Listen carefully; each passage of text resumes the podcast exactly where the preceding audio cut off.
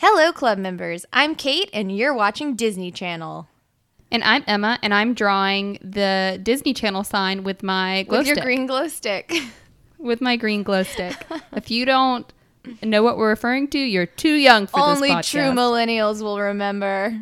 Anywho, you are listening to the Nightlight Horror Movie Club, and today we are going to be doing one of our mini episodes. Yes. Basically, we cover whatever we want, however we want, and you just have to take Nope. we take suggestions, but. Just our usual episodes are entirely viewer suggestions, so they're movies that you guys pick. But um, this the mini episodes is where we we get a, a little bit more freedom to talk about whatever tangentially spooky thing that we feel like. What I just said was a joke, but just to clarify for those of you who might be frightened or on the verge of pressing pause and swiping this out of your uh, phone view, we love taking suggestions on any number of things, anything horror tangential, like Kate said. Uh, we are down for it for these mini episodes. That's what makes us a club. That's what makes it a democracy.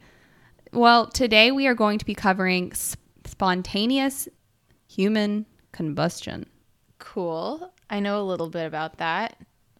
Okay, so what do you know about I it? I know I read this book once about these two little kids. You read an entire book. I I'm really smart, you guys.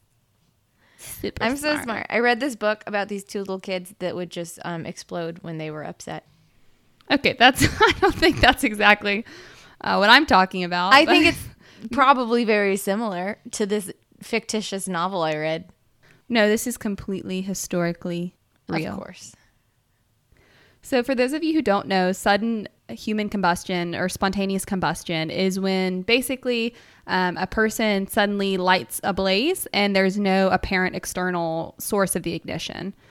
The fire is believed to start within the body of the victim, and this is something that has been described in literature for centuries. Person go boom. yeah, things going b- boom without you really knowing why or how. Um, and it's been documented in coroner's reports as an official cause of death, and it has been What? a spooky. Su- yeah, no, for real, and I'll talk about that. It has been a spooky subject for many a newspaper and uh, many a horror fan.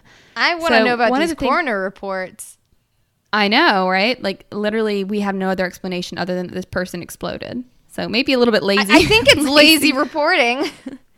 he looks Like, pretty I don't know. I think he just set a he blaze. just- you know, let's not worry about it too hard. Looks like you just. maybe we should look a little bit closer at these coroners. I think that that's what this episode is about. Yeah. So, one of the things about human combustion is that in these reports, there's some common characteristics that you see um, in terms of the remains of the victim and in the setting. So, one of the one of the theories of the potential causes has been uh, fat composition of the person as well as alcohol consumption. So really just shaming shaming them shaming the dead So all over chub- the place. Chubby alcoholics just catch on fire. and old women. Old chubby alcoholic women. I don't know if this sounds very true. Well, true or not, there have been at least 200 cited reports worldwide over about 300 When's years. the latest one? Is it like 1760? Try 2010. What? Yeah. 2010? Yes. Where ma'am. was this? Who did this? Well, I'll get to that. But first, I want to talk just a little bit about the historical origins of this. Mm-hmm. So, the idea and the term was first proposed in 1746 following the mysterious death, death of Countess Cornelia Zongari Bandi. I'm sorry. So, this, They this very famous and apparently very important woman uh, was from the Papal States, which I had to look up. So, this is just some part of the Italian pe- peninsula. Okay. So in 1731, she was reported as having her last dinner. she was described as dull and heavy. Oh my don't know if that's God. referring- Isn't she a countess? yeah, apparently that doesn't exclude you Fat from, shaming. from that kind of a description. Jesus. So she went to bed. She went to her room after dinner, hung out with the maid. They talked for like three hours, chatting, praying. You know the usual old timey Sounds thing. like and then marrying her maid. Sounds like she totally had a relationship story. with her maid. No one just go. So they retired to their bedroom after dinner and they prayed for three hours together. that's not that's not what we're Uh-huh. talking about. But that's that's a different mini episode. I think the maid Um, did it. So this is a who done it, I. I know, right? Because not only was she the last person seen with the victim, she was the first person to find the victim. It was so the maid. It Right. was her ex the next- girlfriend, the maid. I know. So the next day, she wasn't up at her usual time. So the maid went to check on her and then found her Sure. remains. What are her remains, you may ask? Kate? Ashes. I'm sure that's what you were thinking. Ashes? Dust. So basically, her room was full of soot. The whole room. and she was yes the entire room was just soot everywhere oily greasy soot and Gross. the countess herself was reduced to a pile of ashes described as no more than a meter so that's about three feet three inches for all of us plebeian americans and front so at the bed she was at she was um, about a meter from the bed um, and she was found completely sooted, a pile of ash, except for her lower legs above the knee, what? three fingers, and the front of a skull, which were all intact. That's disgusting. That Right? doesn't make Can you any imagine sense. walking into that? No, I, I, I don't want to imagine that. and to make it even creepier, the rest of the furniture, uh, with the exception of a greasy smell and layer, Ew. was untouched and was not singed or burned. It was just covered in her fat soot. Yep. Oh my god. Yeah. When so was that this? that this was in 1731. call bullshit. I think the maid lit her on fire. Absolutely. Okay, so that's that's the, that's Kate's reigning Mm-hmm. theory. So then we have in 1951 a woman named Mary Reeser in Ireland. She was found burned to death in her home. 51? The landlord 1951. 1951. And there's been a bunch of other ones, but these are some of the notable ones. So the landlord noticed that her doorknob was very warm, as we learned to test in, in high school or elementary Mm-hmm. school. And so they called the cops out of concern for their poor Mrs. Reeser. And whenever they got into her apartment, they found she had completely burned to ash with only one leg remaining. Jesus, why do they have parts remaining? I know, right? And then her the chair she was sitting in was destroyed, but everything else, all the other furniture was fine. I can't make that one make sense. There's Right? no. It's- it's kind of odd. What, what's the word I'm trying to say? There's no spurned maid lover that I can blame. That not one that's documented. Although at back in the day, everything was like really flammable. Like in the 50s, before they started spraying flame retardants on literally everything that you were wearing and sitting on right now. Yeah, exactly on your face, giving on you your cancer. makeup. We're not here to talk on about your that. food. Yeah, flame retardants are everywhere. But back then, it, they Yeah, weren't. they really are. And so they just people were just you know on fire sometimes. Well, I don't know why it. her leg wasn't. No, her leg wasn't. And then there was another lady who was found, quote, to the point of complete destruction. There were plastic flowers in the table at the center of the room that were reduced to liquid. And then there was a TV about 12 feet away where the screen had melted off. And she was turned to ash with only all that was remaining were two feet and both legs from the knee down undamaged. Why are there extremities left? I don't I'm know. a little confused as to why in the first one it was like everything was untouched, but then sometimes things are touched and are melted and like burned, Mm-hmm. It's, it's very it's very fishy. and they're always alone except when there's a maid around. Yes, they're always alone, which is which which is of note. And then I'll just fast forward to, to one of the recent ones, recent ones, which is in December of 2010, as I've mentioned. This was Michael Faherty, who's a 60, 76 year old man in Galway, Ireland, and he was recorded to have spontaneously combusted by the coroner. This is in Ireland. Is Yep. it the same coroner? I think it's the You know, same old batshit coroner. Yeah, I get maybe he was at, in his youth, and then he's like, "Well, this just this kind of takes care of some red tape," and so he's just used it. Now it's 2010, he's still using He's a that month old from his pension. He's like, I ain't got time for this shit. I don't know. he blew up. So I found the I found a quote from the coroner that says, "The fire was thoroughly investigated, and I am left with the conclusion that it fits into the category of spontaneous human combustion, for which there is no adequate explanation." yeah. I have come to the conclusion that I cannot explain what it is, and I am explaining that it is spontaneous combustion. Yeah. Great. So, just a couple other notes about the commonalities. Like I said, they were typically chronic alcoholics, often elderly females. The hands and the feet usually fell off. Stop. Ew. Um, I know. And then there was that kind of theme of greasy ashes with an offensive There's odor, also th- presumed. There's also a theme of them being alone, right? Like, I think that's a pretty big theme to note. Like, I anything can spontaneously combust if you're not looking at it. That's like if I was like, I'm a really, really good mag- magician. You want to see a card trick?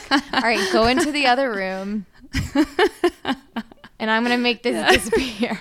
Just go in the Well, other Kate's room, skeptic- come back, And I will have a different card and, at the top and of I will. It'll be different. Yeah. Well, Kate's skepticism takes me to the the scientific um, portion of spontaneous human combustion. So the consensus is that all these historical cases are overlooking external sources of ignition. Like the fact In that 1984 in, back in like the 1700s, that everything was lit by kerosene lamps, and everyone wore Yes, and they also think that- nightgowns. Yes, and they also think that people were um, like in some of the publishings that people were leaving out maybe some of the more incriminating details to keep it kind of spooky and mysterious. Now that I can get behind, lying about facts. some nice yellow For the journalism sake or of perhaps spook. black journalism.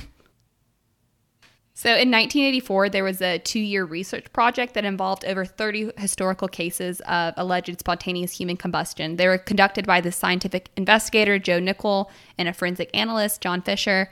So they ended up publishing this in International Association of Arson Investigators, which There's who knew that was association. Yeah, apparently. Okay. So they kind of you've kind of hinted at this, but there here are some some of their a summary of some of the things that they decided. So they decided the burned bodies were probably close to a possible source of ignition. So candles, lamps, fireplaces, and Thank um, God we did this two- cigarettes. this two day. I'm sorry. Thank God they did this two year research study to find out. You know, it was probably you know some fire. No, so they, they did a little bit more than that. So they basically found the cases and then like started doing some deep deep digging on what the actual home looked like, what the person's habits were. Were they, you know, a a, a pack or a chain smoker? Um, and I found it very interesting that actually, even in modern day, improper disposal of smoking materials causes one in every four fire deaths in the U.S. Yikes. I know. So, all you smokers out there, put out your ciggies At appropriately. least don't douse yourself in your latest beverage before you like fall asleep on the couch smoking, which is what all of these sound like. Exactly. So when you think about some of the elder ladies, Elder so some things that you find out when you the elderly ladies like the Countess and Mary Reeser, when you do a little bit of digging, so not only did Countess Cornelia drink a bunch of brandy, she also sprinkled camphorated brandy, which I assume is some sort of like mineralized or like like powdery version of brand brandy and she would sprinkle it over her body to relieve physical pain Um, so that might have had something to do with Yeah, it yeah that'll do it. Like we have no idea. She just covered herself in this flammable substance and then she was gone. And then Mary Reeser, she um she took lots of sleeping pills and also smoked a lot. And to explain the fact that her um her her couch or her chair that she was sitting in was was burnt to smithereens, but the floor was not. The floor was actually made of cement, so that might that might give a little bit of insight on that. bit. So they basically what they thought was that um, a lot of these people they did think had a high level of intoxication, just was with that potentially making their blood more flammable. Blood more They also- flammable? Yeah, and just like the alcohol being throughout your I- body. How how much alcohol do you have to drink for your know, blood to be Countess flammable? Cornelia. Oh my god. Cornelia's a So wonder- heavyweight. Jesus. Yes.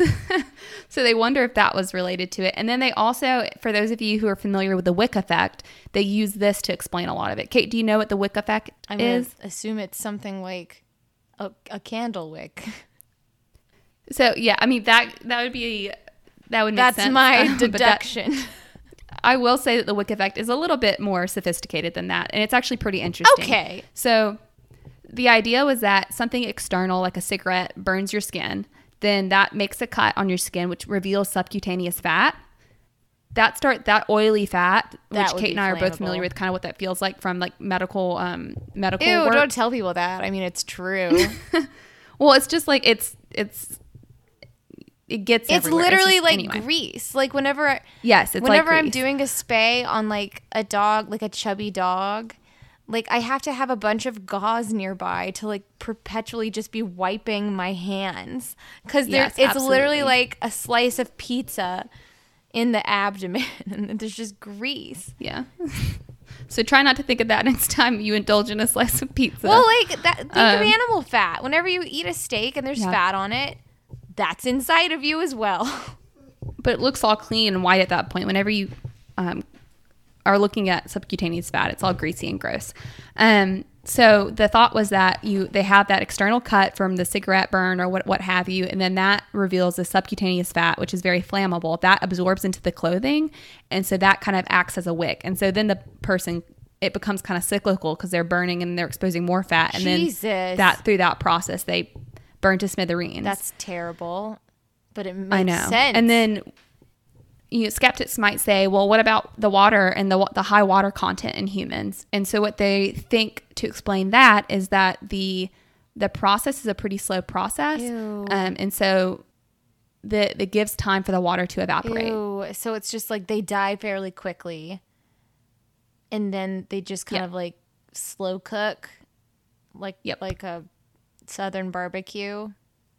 That's nasty. Mm-hmm. I mean, it's pretty awful, but and then um, the to explain the nearby undamaged objects further, apart from like a, a very flammable chair versus a cement flooring, um, they also explain that the that fires have a tendency to burn upwards very easily, but with uh, more difficulty they they spread laterally. So oh, gross! explain- Their feet.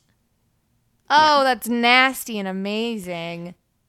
I know it's all like it's very gross, but also kind of fascinating um, in a very morbid It way. It also like doesn't really debunk spontaneous combustion. Like, okay, like spontaneous isn't the right word, but it's still kind of combustion. Yeah. And so all of this research that's been put into it has actually made people um, more hesitant to believe in spontaneous combustion in general um, and chemical processes. And it makes people look more closely at that. So researchers are, are becoming a bit more skeptical about this idea that things can spontaneously combust human uh, um, uh, suddenly. I don't want to say spontaneously again, but um, and even when they're referring to just chemical processes not related to a human being. This is gross. I know. So all of that to say that a lot of these spontaneous human combustions, while very um, spooky and mysterious at first glance, modern research has kind of debunked a lot of this in in um, plausible ways, using testing out some of these theories on animal tissues and things like that. I don't know. This makes me way more grossed out than beforehand. Because beforehand, I was Well, just like, I imagined someone just like Poof. poof. Yeah. Yeah. So it's it's a bit more grisly than that. Gross. Um, I like to put it in the words of the paranormal researcher Brian Dunning. He says it best when he says, "If this is a real phenomenon and not the result of an elderly or infirm person being too close to a flame source, why doesn't it happen more often? There are over 5 billion people in this world. Where are the people bursting into flame while walking down the street, you. attending a football game, or sipping a coffee at Th- Starbucks? Just like on fire. Done. Exactly, and that's what you were saying about this is only happening, you know, in in uh, solitary circumstances uh, with potential flame sources nearby and uh, flammable objects inside Just you saying. and around you. Stop, drop, and roll, kiddos. Stop, stop, and roll. So the, to wrap it all up, we- Stop, we, drop, encourage- and roll. we encourage you to stop, drop, and roll. Stop, drop, and roll. To uh, put the back of your hand against the door if you suspect it may be warm. And I never got that. Like, it's pretty obvious when there's a fire in your house. Also, pay attention to the smoke billowing out from underneath right. that door. Right, Like you'll you'll notice things before you like gently touch the door and feel that it is warm. I mean, I don't think that's complete. I mean, I don't know. I, I could see situations where a room has gotten very hot, even if it's post fire or you know the the dust has settled. I'll- to to I'm just saying, To say. public school has taught me anything. It's taught me the mitochondria is a powerhouse of the cell. that's all medical school taught me. That's all medical school taught you. I'm kidding. I'm Four kidding. years.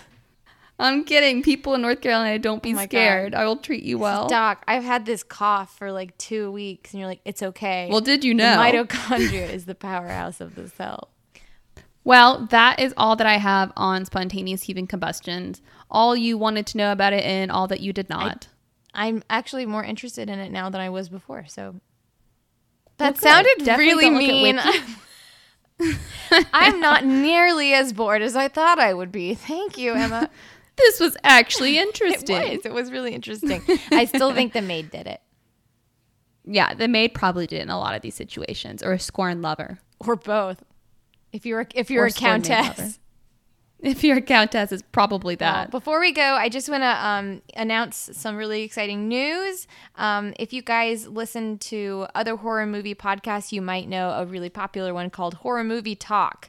And one of their hosts, David, is going to be joining us for our next episode. David's going to be joining us um, next week for It Follows, which apparently is like one of his favorite movies. He called it one of his top five, and I've never seen it.